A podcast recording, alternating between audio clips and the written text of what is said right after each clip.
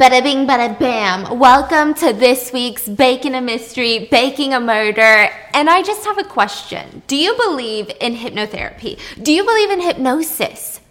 Yes. You do? Like, Yeah. in what sense? Do you actually believe in the stage people who go up on stage and they're like, bark like a dog? Now take out your wee wee and start yanking it in front of everyone. And then they're like, no. Do you believe in that type of hypnosis or are you talking clinical sense hypnosis? I believe it. I think I think it's true. Really? Yeah. Fascinating. Okay, so maybe you don't, maybe you don't. Maybe you do, maybe you don't. But this movie that I'm talking about today is fascinating. I'm also going to be baking a tres leches Biscoff cake. Do I think that this is going to offend every single person who eats the authentic tres leches cake? Yes, I do. I apologize in advance. I saw this recipe online and it looked delicious, and I had some Biscoff laying around, so that's what we're making, okay? We're talking about The Great Hypnotist today. This is a movie that I found so utterly fascinating. I mean, it just it shows the life of a psychiatrist who focuses on general hypnotherapy to cure his patients of anxiety disorders, depression, PTSD, trauma, like all of that and beyond. I am a huge believer in clinical hypnotherapy, so I feel like uh So you do believe in it? in the clinical sense. I don't think that um, hypnotherapy can make me do something that I didn't already want to do. But I do mm-hmm. believe that it's, I mean, it's valid. Like the work of suggestions and being relaxed enough to be open to suggestions. I think that's true. But I don't necessarily believe in it in the sense of, you know, when they use hypnotherapy as like crime witnesses? I'm like, I don't know about that one. I don't know about that one. Listen, if I was innocent and you told me some beats got hypnotherapy and they said I was the killer, I'd say, you're going back under. Go back under hypnotherapy because you are mistaken. That was a really passionate explanation. I'm just adding in the water and the oil and the eggs and all of that into my little cake mix. This is vanilla cake mix. I'm not making my own cake. There's a bunch of mother loads of plot twists in this one, so just just hold on to your tits. Let's get started with this whole thing. There is a woman named Sherry, and you know what? Sherry's a good mom. I mean, that's all I can really say about her. She takes her four year old with her everywhere she goes. I mean, they're attached at the hip essentially. Sometimes she takes her four year old kid to places she really shouldn't be taking her four year old kid, like to the dark, lonesome places at night. And on one of those very occasions, she ends up alone with her child in this abandoned asylum. I don't even know where you find those. Are those not in the middle of nowhere? She takes a four-year-old kid to Yeah. a abandoned mental asylum. Yeah, precisely. Okay, like Hold a on. horror Halloween type of thing. No, but it's like um it's not plugged in. Oh my gosh, thank you. Low speed for 30 seconds. Just kind of mix them up, you know, until moi- moistened. Moistened, it's moistened. Is it moistened? Oh, yeah. And then be at medium speed for two minutes.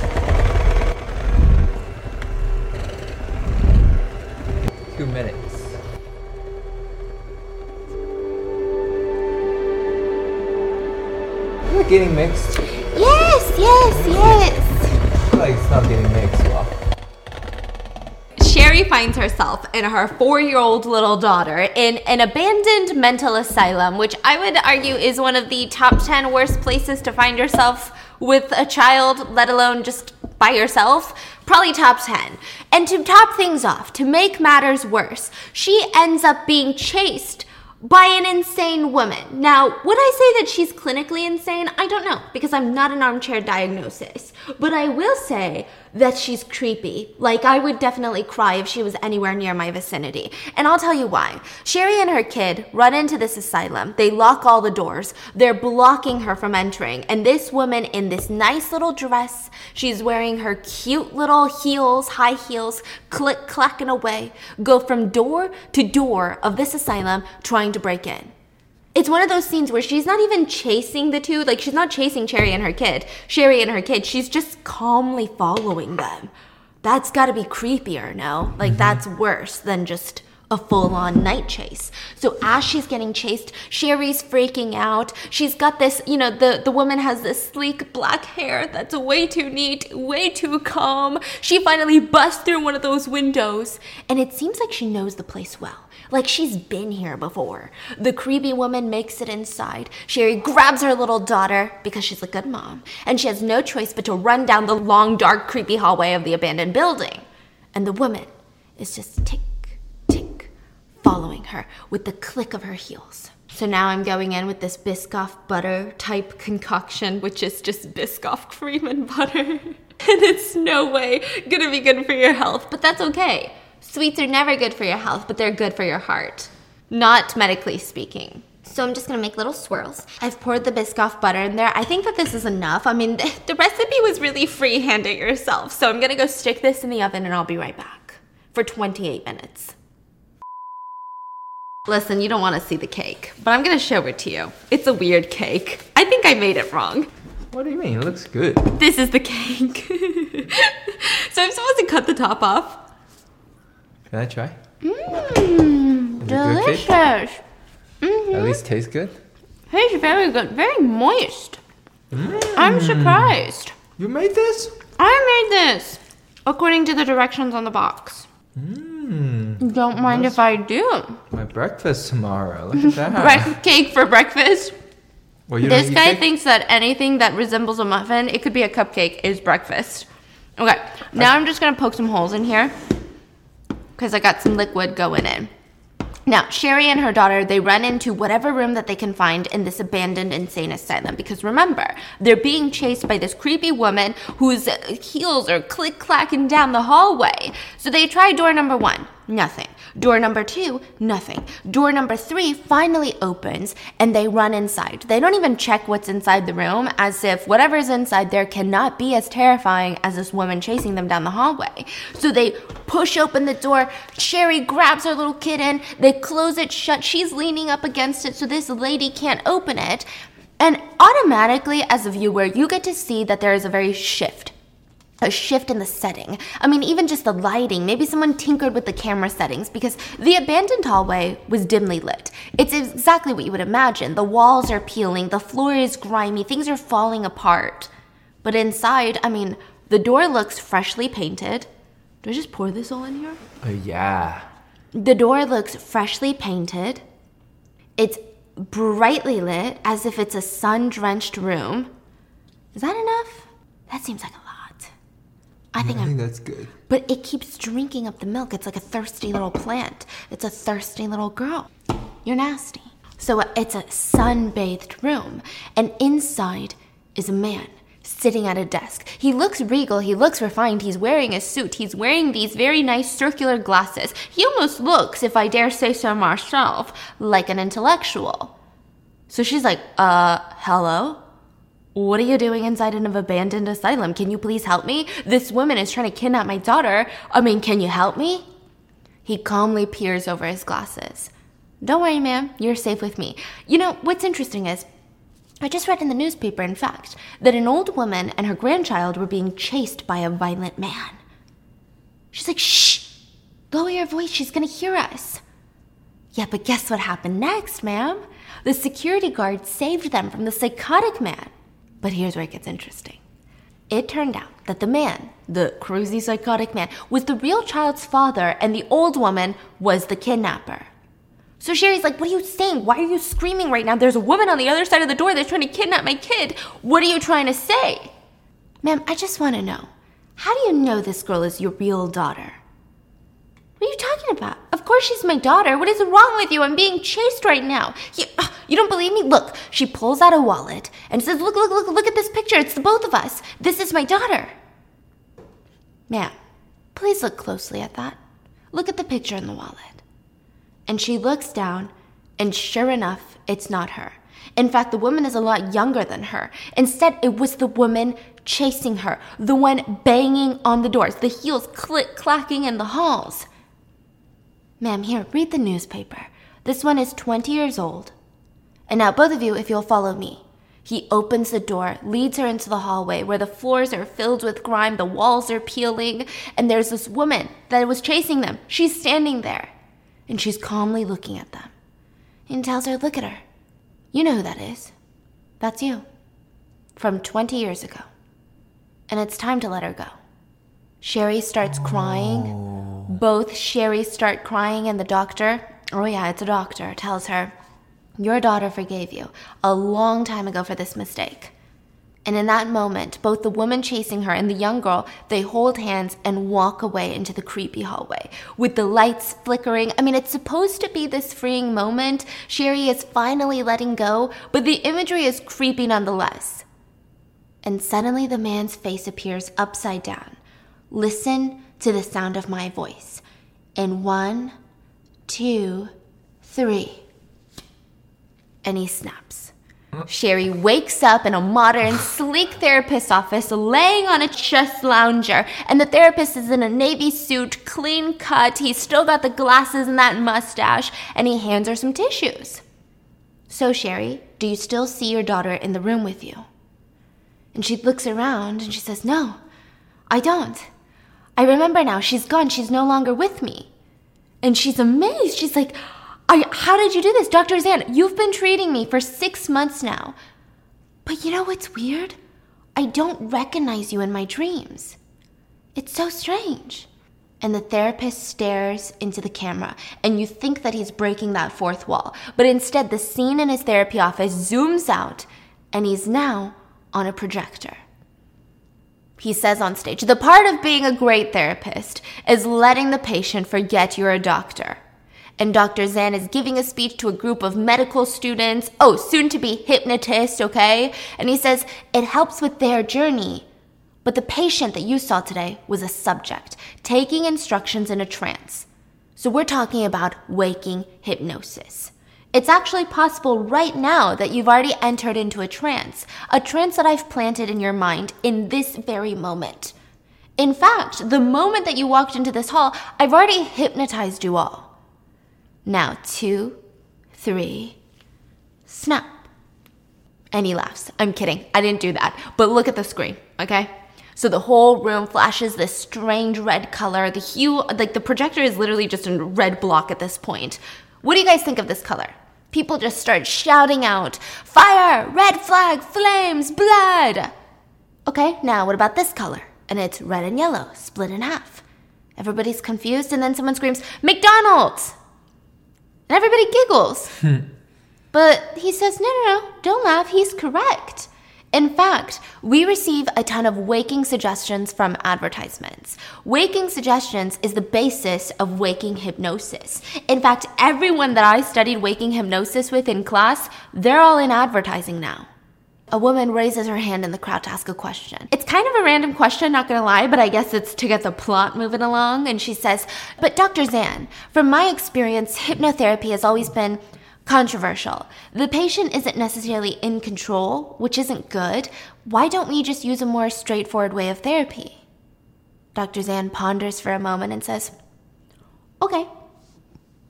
Well, when you have a problem, who do you talk to? My doctor? I talked to my dad, and I talked to my best friend. Well, what if you come home one day and you find your dad and your best friend in bed together? Do you still want to talk to them about it? Exactly. The point is, more than a million people commit suicide every single year. Don't they have parents? Don't they have a friend to talk to? Some don't, but a lot of them do. But they don't want to talk about it. In fact, most patients don't even want to talk about it with us. They're doctors. Some of them, even if they want to talk to us about it, they don't know how. And I'm a psychiatrist. My job is to not talk to the patients. It's to fix the patients. It's to cure them. It's to treat them. I don't care what method we use as long as it cures them. That's a little bit aggressive. Yeah, it's a little bit aggressive. Listen, I don't know if my therapist said that, I might be like, wait a minute, wait a minute, what's happening? I feel like I thought you just wanted to listen to me. so the girl from the crowd, she's angry and she's only getting angrier. She stands up and says, Well, if I'm going to be hypnotized as your patient, how would I know if you're helping me or harming me? Because I'm freaking hypnotized. I wouldn't know. And he looks at her and says, Well, there's more than 300 of you in here, so you're absolutely safe. And just to joke on her some more, he says, Wake up, snaps his fingers and walks off the stage. the dude is aggressive. He is. Uh, He is um he's definitely is he not a professor or? he is just doing a lecture because he is one of the leading people, leading doctors in hypnosis, clinical hypnosis. So he's given a speech at a school With us, with some attitude. with yeah. a lot of attitude. That's what happens when you're the leading expert, I imagine, you know? So the rest of the audience, they're clapping aggressively. Yeah, they think he's funny. And in the back of the room, we see an older woman, maybe 50, 60 years old. She's got this graying hair and she's dressed in a turtleneck. Everyone is really cleanly dressed in this whole movie. So she follows him out and she says, That was a great speech. But you know, we went to the same college and you had a sharp tongue and a short temper in school. So you're like, oh, are they colleagues? Because they look a lot, like the age difference looks like a lot. How old is he? Maybe like 40s. Oh, so she's a lot older.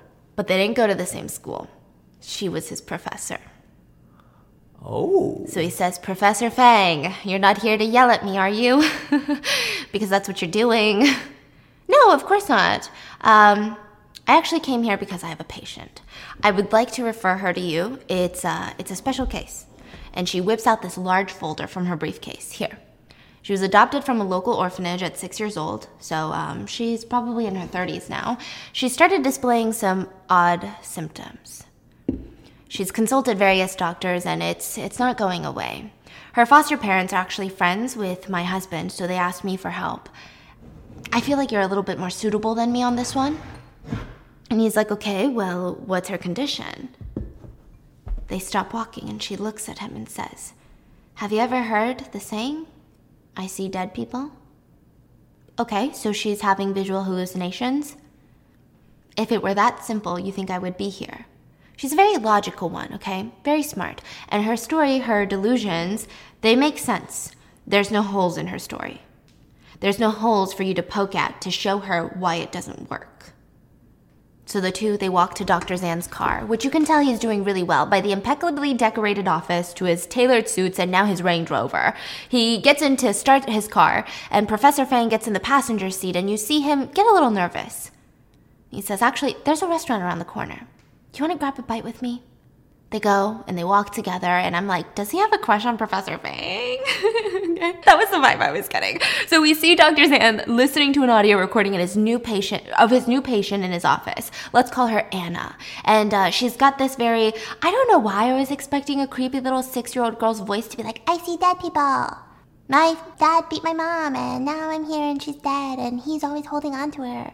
I was expecting that, but she's like a 30 year old woman. What's my next step? Mix well. Sugar, that, and then a drizzle of the butter. Okay. Decorate the cake. A drizzle of this. Yeah. And then you want to mix well. That's the topping, so it Yeah. needs to be what creamy. Okay. It wasn't a drizzle. That was not. that a was drizzle. not a drizzle. It was supposed to be a drizzle. Wow. So she's going on to say, My father beat my mom a lot. He was always drunk. My mom would hide me in the closet to get away from him. And I'm not sure how I can talk about this. And it's about to get juicy. But then Mr. Zan is, Dr. Zan, shall I say, is interrupted by his secretary bringing him a coffee and a big boom. And he looks up and he says, Are they still renovating up there? When are they going to be done? The secretary's like, Oh, sorry, I'll, I'll give them a call tomorrow. Um, here's your coffee, and you have one more patient today. What? One more? I thought. I thought there were only four scheduled. No, Anna, um, she was referred by Professor Fang. She said that you knew about it. She was coming today. Oh, the new patient. Anna, oh, um, yes, I remember. Send her in. So the secretary leaves to go get Anna, and she leaves the door open so Mr. Dr. Zan can hear her. And she's like, Miss Wren, Dr. Zan can see you now if you'll follow me. No response. The secretary looks inside, like, hello? Can you help me? And she's smiling, like, what the fuck is going on? And Dr. Zan is like, what do you, what do you mean? Bring her in. She's like, I don't know. She's shrugging her shoulders. And he's looking at her like, what the fuck? Just get her in here. So, curious, he stands up, walks to the waiting room, which is this beautiful circular foyer with this big wooden staircase. And one part of this circular foyer has this, I mean, think about it. It's one of those circular foyers with the, with the black and white tiles. You know what I'm talking about? So artsy. And one section has this massive six foot tall grandfather clock tick, tick, tick. What a hypnotist type clock to have, right? And Miss Wren, she's got her back to Dr. Zan and she's staring at it. And she says, Listen to the clock. Something is wrong with it. Um, yeah, I, can have someone fix it tomorrow. Uh, and if you'll just come in. No, I know what it is. It's slow. I can fix it. She opens it up and fixes it one by one, adjusts it like by a minute. And I mean, is she bullshitting? Because she didn't have her phone out, so how did she know the clock was freaking a minute or two late? That is creepy, is that not? Is this her way of being like, Bis, you had me waiting out here because your clock is broken? Get your shit together, Dr. Zan. I don't know, but it's creepy. She turns around, and she's beautiful, by the way. I mean, of course she is. The girl who sees dead people is drop dead gorgeous. Of course, of course. She says, My name is Anna. Nice to meet you. And she walks into the office, sits down, takes out one of those fancy metal cases for cigarettes, and is about to light one up. Oh, sorry, Anna, no smoking allowed. And boom, another construction noise. It just seems like a lot is happening right now. Like it's just too much. If this was my first therapy session, I would be stressing out because he seems distracted. I know my life isn't that entertaining, but still, can you get a little bit more involved, doctor? So Dr. Zan excuses himself, probably to go yell at the upstairs tenants, and Anna just sits there and waits. So Dr. Zan instead rushes into the secretary's office. Hey, nobody's been leasing that space in years. If they really want to renovate it, they can tell him to do it later. So call the landlord. Not during my business hours. Okay, Dr. Zan, got it. I just want to say, everyone is always like, How did you guys make it eight and a half years? Are you not sick of each other yet? Yes, we are. But how do you keep it hot and steamy in the bedroom? Are you not bored of each other yet? And I have a secret. It's not riveting, it's not like this super scandalous secret, but it's just so simple. Keep trying new things, okay? Keep discovering new things. Not only keep discovering new things about your partner and their bodies and their pleasure points, but more importantly, your own. Because I feel like when you know how you feel, you can communicate that better to your partner. And my favorite way of exploring these days has been with the Tiani duo from LELO. We have pretty much tried everything from LELO, and we have them on rotation because honestly, they're so versatile, they're so fun, they're really unique, and they have this amazing experience. So the Tiani Duo is a vibrating couples massager. It's got two powerful motors that are specifically designed for couples who want to deepen their physical attraction to each other, their physical connection. The motors work in tandem to provide this dual sensation inside and out, and it comes with this Sense Motion remote, which allows for a truly immersive pleasure. It's soft, it's flexible, it bends to suit all body types and shapes comfortably, and it helps you achieve the legendary synchronized harmonious orgasm. Okay, now I'm not saying that in this moment you will hear the noise, but you just might because it's that good. A synchronized orgasm is probably one of the ways that we fall in love with each other all over again. And I know it's dramatic, but really, if you've had one, you know the feeling. It's like this deep connection you feel, even for the whole day afterwards. And if you haven't felt it, the Tiani Duo can help you. So make sure to check out the Tiani Duo and all of LELO's amazing products. You'll thank me. Your partner will thank me. Your other partner will thank me. I'm just kidding. Make sure to check that out, linked in the description. And thank you, LELO, for sponsoring today's BAM. So he proceeds to call a former classmate of his that was one of the various doctors that Anna was seeing about her condition. So this is all while Anna is in his office. Mm-hmm. And he says, Hi, Nadia. This is Dr. Zan. I was just calling you about a former patient of yours, Anna Wren. Oh. Oh. My God. I know Professor Fang probably set you up for this, but I would just. Silence. And suddenly, listen, there's something really off about that woman. What? So when I was. I was trying to have a heart to heart conversation, and I just felt like she was closed off and she wasn't telling me something. I closed my notebook and I said, Listen, let's just talk, okay? Whatever's on your mind, let's talk about it.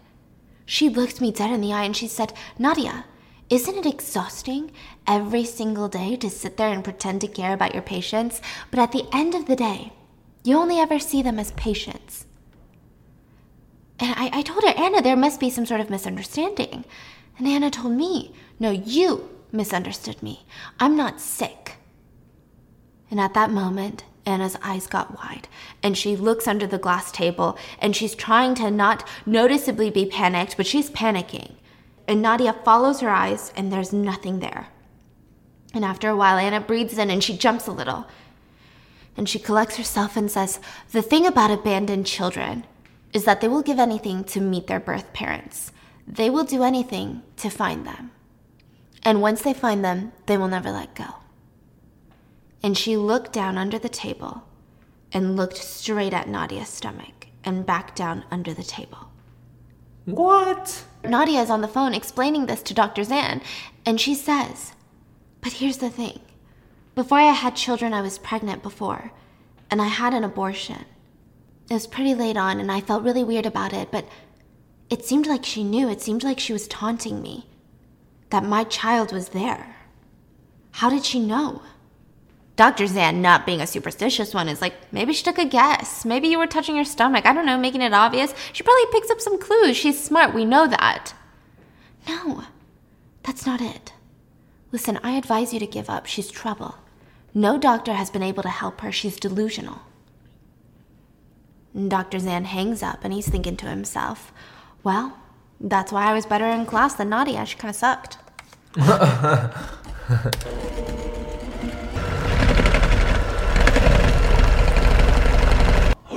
I think you overwhipped it. Oh, It's okay. You can apply it. okay. Oh yeah, it's okay. Yeah, it's okay. So Oh yeah. we just apply it. Yeah. Oh yeah, there we go. All right. So, anyways, Dr. Zan walks back into his office, and uh, Anna is no longer where she was. She's a creepy one, this one. I don't like her vibe. She's giving me definitely I see ghost type of type of energy. Now, will I say that this is super paranormal? You'll just have to wait and see. Anyways, he looks over and she's there in the corner by herself with her hand outstretched in front of her. And imagine you're standing up and you're petting the top of a five year old's head. You're gonna be petting down and like imagine you're petting the head. So Dr. Zan notices she's doing this and it's freaking creepy. He clears his throat. Anna, if you'll just have a seat on this uh, chair right here. And she looks startled. And the first words out of her mouth are, I'm not sick. Oh, but you are quite sensitive, though, aren't you? You would be sensitive too if you could see what I see. And he walks over, pours her a drink, and he observes Anna through the mirror. And she's looking to a corner of the room, rocking back and forth, ever so slightly on her chair. Well, Anna, would you like to tell me about yourself? Hold on, let me just get a good little dollop in here, you know? Okay, beautiful. So he's like, Well, Anna, would you like to tell me about yourself? Even if I did, you wouldn't believe me, so why waste my time? Just because I took your consultation doesn't mean I have to believe you, Anna. That has nothing to do with it. I just want to see what's going on. So he grabs his little notebook and his audio recorder and he sits down across from her. You want to talk about the ghost? Because I don't really believe in ghosts, but you can tell me about it if you want. So you'll think I'm crazy just like everyone else then. And this guy is sitting there like, actually, no. I'm not like the other therapists. I'm actually a lot more expensive. And you bought my time, so why not why not get your money's worth? Why not try to convince me? Whatever it is you're trying to do. Sometimes a brilliant lie is better than the truth. Listen, this is not a way that I would like to start a therapy session, but what do I know about therapy? Uh, I'm just saying, as a patient, I'm like, this is horrendous. Anna asks him if he's ever heard the sound of marbles on the ceiling when he's trying to sleep. And we get a little flashback to Anna on this dark, desolate bed, and she can't fall asleep because she keeps hearing this click and roll as if someone is dropping a marble and rolling it across the floor from the top floor. And she's a little bit creeped out, but more so annoyed, and she sits up on the edge of her bed, trying to get clear minded. Maybe she can decide what to do about it.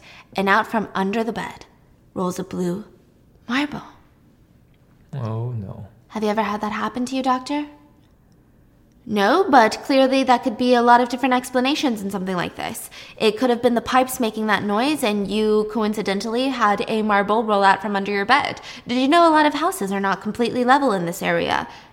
And that's completely up to code. Well, I get up to put the marble on my desk. And what do you know? Out comes yet another blue marble. And at this point, I was a little freaked out. I mean, there is no good logical explanation for this. I did try my best to remain calm. Maybe there's something under the bed. Maybe a stack of marbles. Perhaps you're right, the floor is uneven. So I grabbed my phone. I turned on the flashlight. I got onto the floor to look under. There was nothing. I thought it to be very, very strange. Okay, now we're gonna go in with the Biscoff crumbles. Oh yeah, this is the best part. Is this supposed to look like this? Um, it's supposed to look a little worse, but I'm actually really talented. I see. You know those Netflix baking shows? Yeah, no wonder it's like different from what I've seen. Yeah, like better though. Yeah, yeah, yeah. Precisely. Yeah. Exactly. Okay, there we go. Beauty in its ultimate form. Beauty in its truest form. Hmm. Now we just cut into it. Wow, It's so simple, so easy to make, nowhere near authentic. Wow. It's soaked in milk and evaporated milk, condensed milk.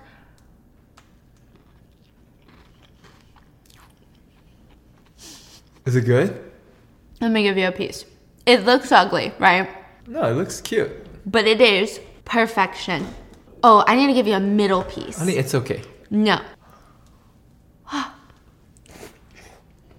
Mm, Oh my God. god. It's so moist. That's so good. Why is it so good? Oh my god. The moistness of the cake Holy. is unparalleled.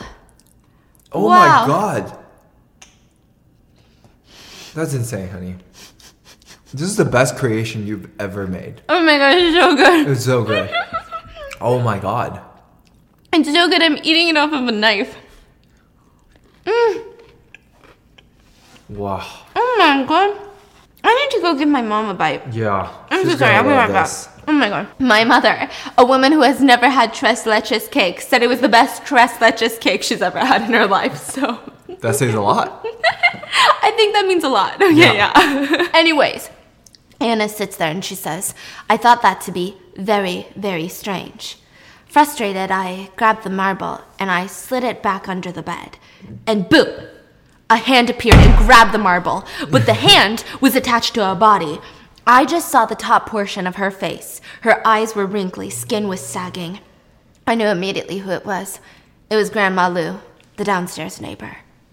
It looked as if she had cut a small hole in the floor underneath my bed. What for?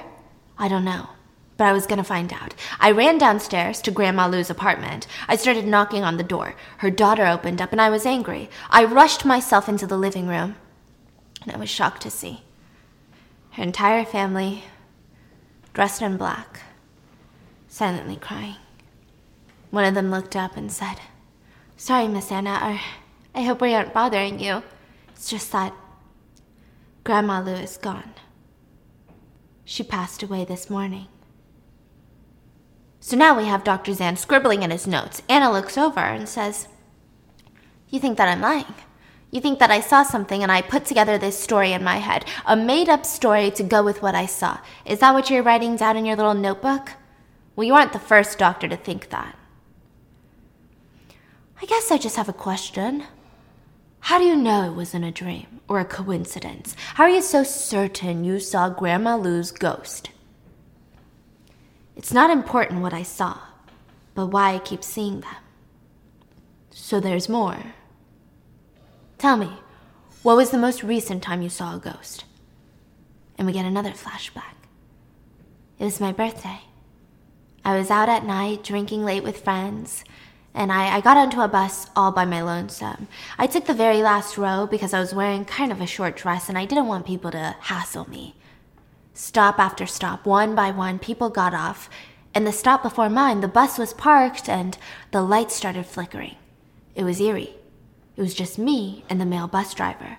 So I got up from the very back seat. I walked to the front of the bus to see if the driver needed help, and he turned around, sweating, looking nervous. But not about the lights. It was weird. He kept saying, I'll fix it, I'll fix it. Please just sit down. Please don't get off the bus. I'll fix it.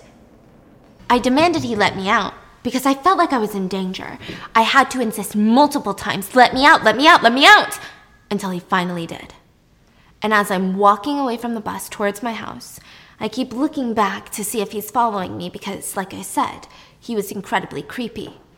And in that state of distraction, I bump into a little girl using sidewalk chalk to scribble on the ground. And I said, Oh my god, little girl, are you okay? And she looks up at me, tears in her eyes, but she doesn't say anything. I felt like my eyes were drawn to hers for some reason. I couldn't look away. And in that moment, the bus pulled up and hit the little girl. He smashed into her, he ran her over. Only she wasn't there anymore. She was gone.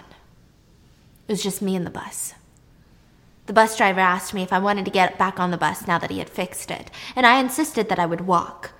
And as he starts slowly driving off, that's when I see inside the bus is the little girl.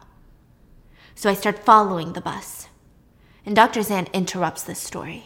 What was the license plate on the number of this bus? What? What does that matter? It was 8561. And he scribbles it down. Well, I chase after the bus, and um, I pass by this university, and there I look up, and I see posters. The girl had been murdered. That little girl that I saw on that bus, that little girl that I ran into, she had already been murdered.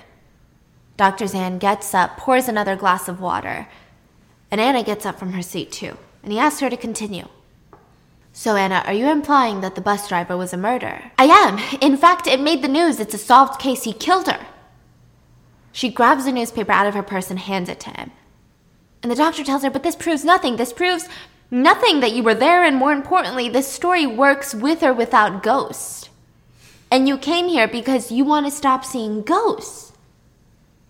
Like I said, doctor, it's not about what I saw, it's about why I saw it. Okay, fine. Then get to the root of it. Let's talk about you. Let's talk about your foster parents, everything. You obviously resent your foster parents for constantly bringing you to psychiatrists, and so you come in here and you antagonize me. And let me tell you something, Anna. You cannot use being an orphan as an excuse for everything. Anna walks over to another couch and she sits down and she crosses her legs and she starts her story. Okay, you want to know? Well, when I was four, my biological parents took me to an amusement park.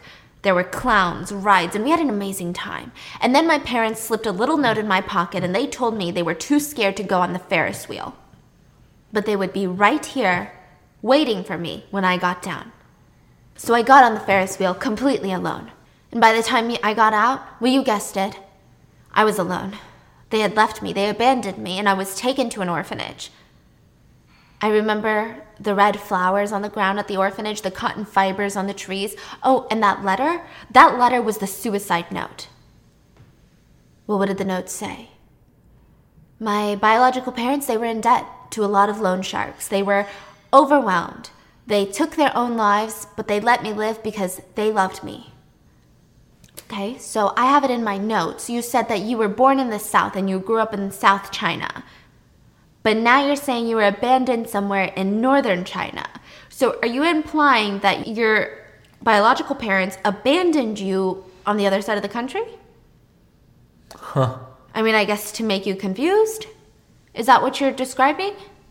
But then Dr. Zan is thinking to himself and he circles the word red cotton flowers because these only grow in the south, it doesn't grow in the north. So he finds that he had caught her in a lie, finally. So Dr. Zan briefly goes to the bathroom to confirm this. He calls his friend Mo, and he leaves the water on so that Anna can't eavesdrop. And near the end of the call, he notices that the water is pooling onto the ground.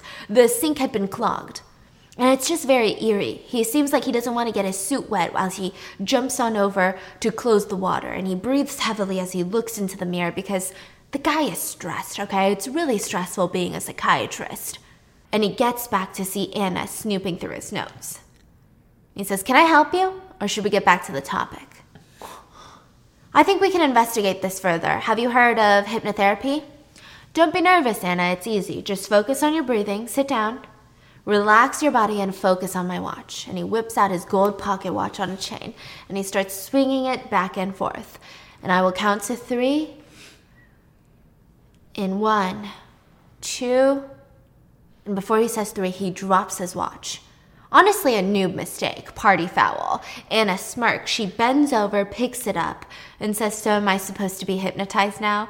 And she looks up, and Dr. Zan is making eye contact. Three. And out goes Anna. She's hypnotized. What? Now, I'm sure, scientifically speaking, your brain does not do this, but Anna is now transported back to her birth home. And it's not a beautiful place. I mean, the grass is long, it's unkept, it's dead, everything around her looks dead and abandoned, there's no color in the sky, everything is cold. She looks down at her finger and there's a little bleed. What? But Dr. Zan is fine. She's laying on his office couch describing everything to him. She can still hear his voice. That's good.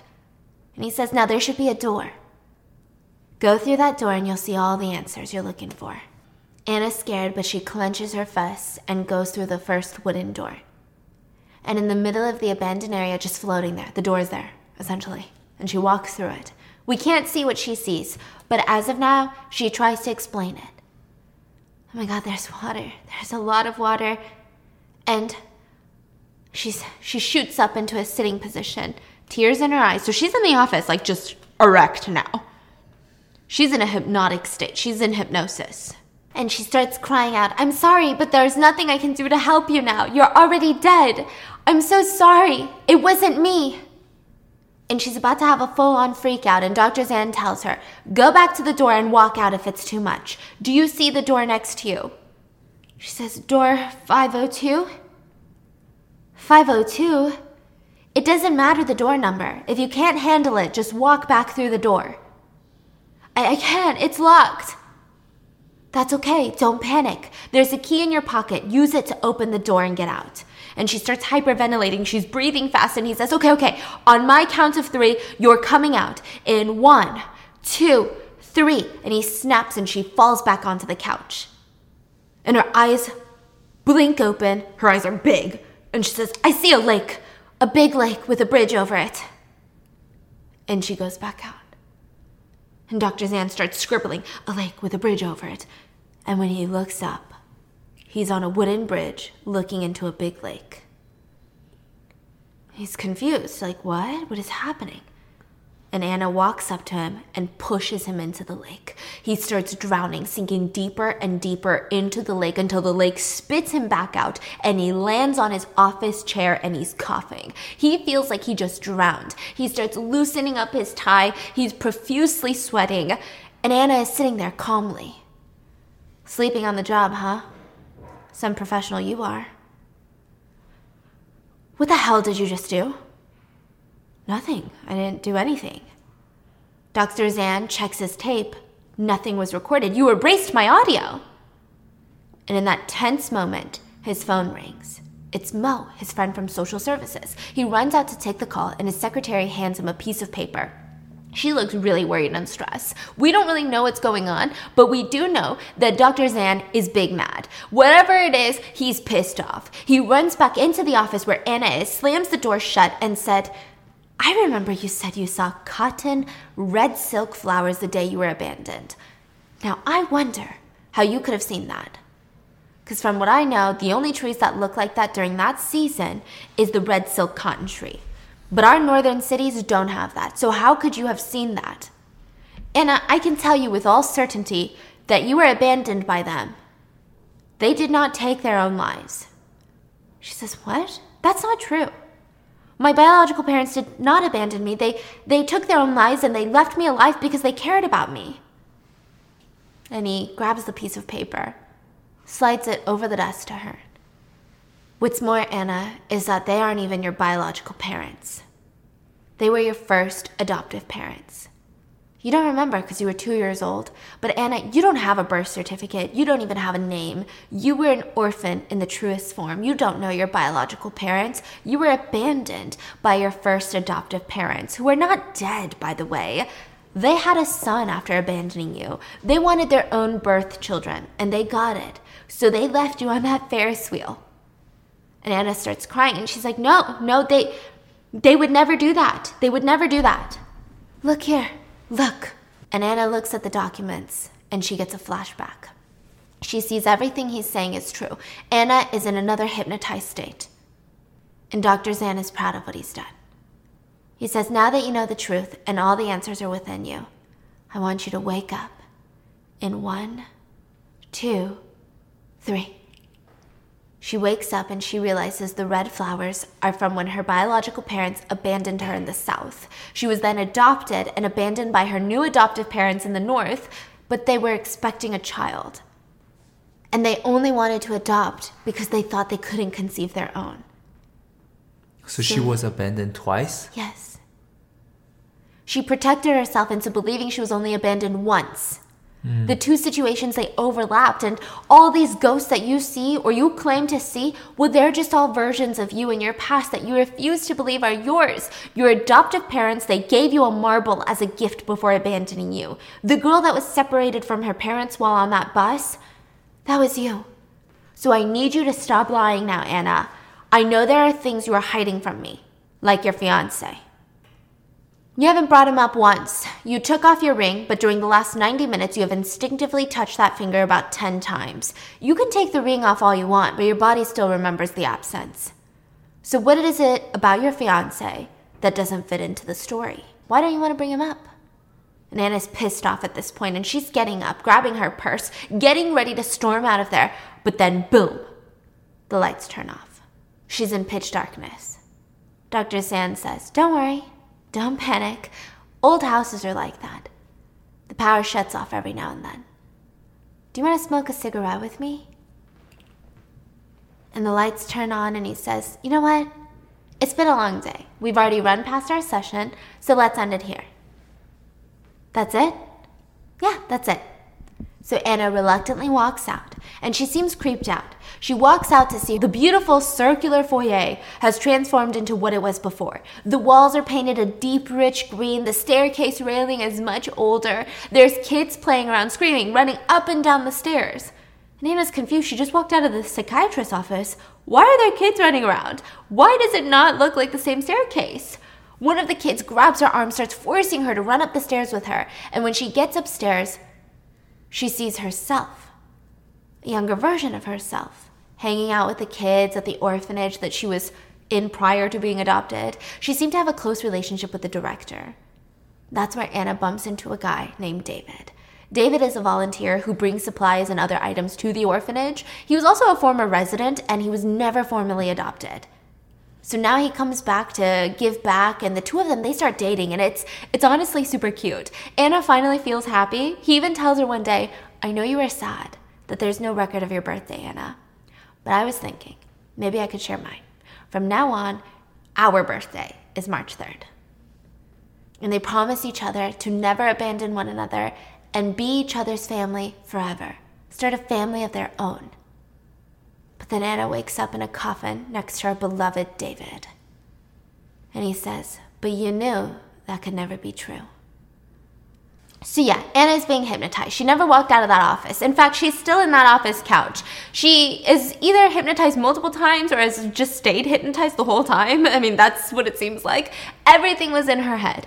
All of the suspicious things that the doctor was apparently doing, like everything was in her head. So she wakes up in the coffin next to David and he keeps asking her, Why did you kill me? Why did you kill me? And she's trying to explain, I didn't, I would never kill you. I didn't kill you. And the coffin opens up and around, surrounding the coffin, are people wearing black. Just start crowding over. One of the people in the crowd grab Anna out. And she says, I didn't kill you. Please, David, you have to believe me. I didn't kill you. And that person grabs her by the mouth, covers her, and drags her out. She's taken away before she can tell anyone who killed David. Dr. Zan is getting frustrated. Who did it then, Anna? Who who killed your fiance? Tell me, Anna. Can you hear my voice? Anna's not responding. So Dr. Zan counts to one, two, three, and snaps. She comes out of it and she rushes to the bathroom and she's very emotional now. Meanwhile, Dr. Zan starts pouring them glasses of water. She sits down, takes a sip, and said, It, it was an accident. Were you in the car? No, it was eight years ago. You keep saying you see ghosts. So I have a question, Anna. Have you ever seen your fiance? No? If a person lies, it's either because they want to or they have to. Maybe you have to believe it's true. Maybe you have to believe you can see ghosts and you make up these stories in your head because you have to believe that you can see your fiance again. You need to see him again. And because he's dead, the only way that you can do that is if you see ghosts. And Anna starts crying and sobbing, and they start playing that heartwarming realization music. And she turns around and she's sobbing, her shoulders are shaking. And she whips back around, eyes red, and said, You almost had me there, Doctor. But if that's true, why do you have two people following you around the room since I stepped foot in this door? And he looks What? at her with disgust. I don't know why I'm wasting my time with you. This session is over. Get out. There's no one else in the room but us. You know that. The woman, she has long hair and an almond shaped face, and her eyes are haunted, penetrating. But the man, he's got short hair, narrow eyes, the quiet type. They say your birthday is December 28th. I said get out. Besides, anyone can Google my birthday. You see two people? Huh? Yeah? Where? Like I said, it's not why I see them. It's what do they want from me. And Anna grabs the cup of water on his desk as he's frantically packing up his briefcase and she tips it over, and Dr. Zan steps back in a panic. They said you're scared of water. And he's disgusted. He's trying to get out. And Anne says, Stop. You said you want to investigate, so investigate. I can give you the proof right now. The two people following you, they look like they just climbed out of water. You can choose to believe me or not, but they've been standing there this entire time, right over there. Do you believe me, Captain? Captain? What? What did you just call me? How do you know my nickname? And Dr. Zan gets a brief flashback to a woman calling him Captain in bed. Not in a creepy way. Not in like that sexual way, but in the way of like it's morning time, morning breath. They they just spent a nice night together, and she's like, "What's for breakfast, Captain?" Captain, you know what I mean? Captain Crunch. Anyways, so he hears a buzzing in his ear and he starts to lose it. And Anna keeps going. The man over there wants me to tell you that it doesn't matter how many times you say sorry, what's done is done. There's no going back anymore. The doctor's trying to leave and he's he's kind of stumbling all over the place, but Anna slams him down on the chair and suddenly the lights turn off. Water starts dripping from the ceiling. Obviously, this is in the doctor's head. Then the flashback to bar 502. It's a bar called 502. Dr. Zan is with who we can presume to be his wife and a friend of theirs. After a night of drinking, Dr. Zan gets behind the wheel, starts driving. His wife in the front, his male friend passed out in the back. And his wife is freaking out because he seems drunk and he's not taking it seriously. He keeps telling her, I'm fine, I'm fine, everything's gonna be okay. And in order to avoid a roadblock, he swerves really hard to the right, causing the car to drive off a bridge and into the river.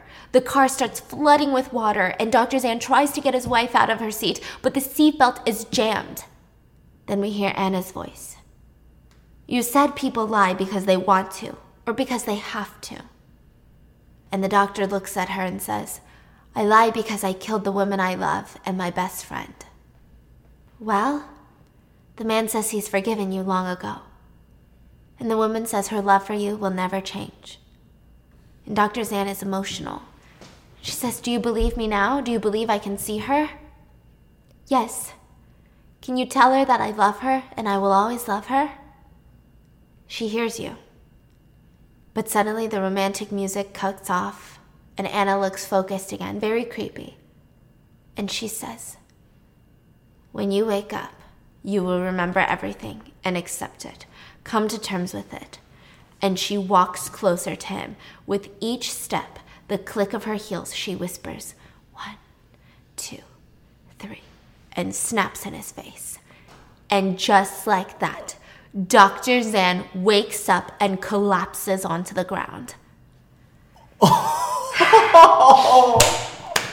listen, listen, it gets wild, okay? This is where it gets wild. So the secretary rushes in and thanks Dr. Anna and says the rest are waiting upstairs for her. So you're like, who the fuck is they? You go upstairs. Professor Fang and a bunch of other doctors are watching in real time on a projector everything that took place in the office below. What? The vacant unit upstairs, everyone was up there. That's the noise they were making? The noise, and everyone is thanking her. Thank you, Dr. Gu. Thank you. This must have been very difficult for you. Thank you, Dr. Anna. And these two older parents, they stand up and we can presume that these are Dr. Zan's parents. And they said, How how did you fix him? Professor Fang states PTSD is already very difficult to treat. Extreme measures had to be used for extreme situations. Dr. Zan was starting to hurt himself. He was engaging in self harm. His family said most of the time it was hard to even know if he was awake or just sleepwalking. He was a shell of a person. So, his parents came to me, begging me for help, and I had a new method that I had been wanting to test out. But it was going to be controversial. I didn't know that I was going to have it tested on Dr. Zan, but I knew when I went to visit him at the seminar. He couldn't even drive his car to the restaurant. He wanted to walk. Oh. He was oh. scared of driving. The PTSD was still there. So I called in Dr. Gu. Her first question to me was, Why is it me? I don't understand. I mean, I would love to, but you chose me specifically? I told her because Dr. Zan's condition is caused by long term suppression, he needs psychotherapy. But being a skilled psychiatrist himself, normal treatment will do him no good because he knows the procedures all too well. It must be somebody that he perceives to be harmless, a patient, a stranger. And Anna says, But professor, we know each other. We took waking hypnosis class together. You were our professor. You know that. We know each other. What? Yeah. So, Dr. Zan is probably the best in the field of normal hypnosis. But you, Anna, you're my best student in waking hypnosis. You can induce a patient without their knowledge. Besides, deep down, he longs to be forgiven, and you're just the key. We know that all of our defenses are the strongest when we're awake, and the weakest not when we're asleep, but when we're half asleep or half awake. So we will pick the hour when he believes himself to be strong. We will set back the clock. His secretary will, of course, help us. But in reality, he will be exhausted by the start of your session. The coffee will have no caffeine in it. In fact, it will have some melatonin. His secretary will deliver it. It'll be a very, very light sedative almost. When you walk in, you will start the hypnosis without ever letting him see your face. Tell him to listen to the clock. We see back to when she fixed the clock, and Anna whispered ever so slowly, I can fix it, it's a little slow. One, two, three. She was saying that? Yes. Ah. And she turned around and said, Hi, I'm Anna. Nice to meet you for the first time. Besides, Zan himself cannot be upset because even during his seminar, he proudly stated the most important part of hypnotherapy is to let the patient forget that you are the doctor. Which is why during sessions, when he tries to hypnotize you, it'll be hard. He's good at what he does, Anna. Most likely, you will fall under a trance, but you need something to keep you awake. A toothpick, maybe? So when he counts to three, on the count of three, what do you do?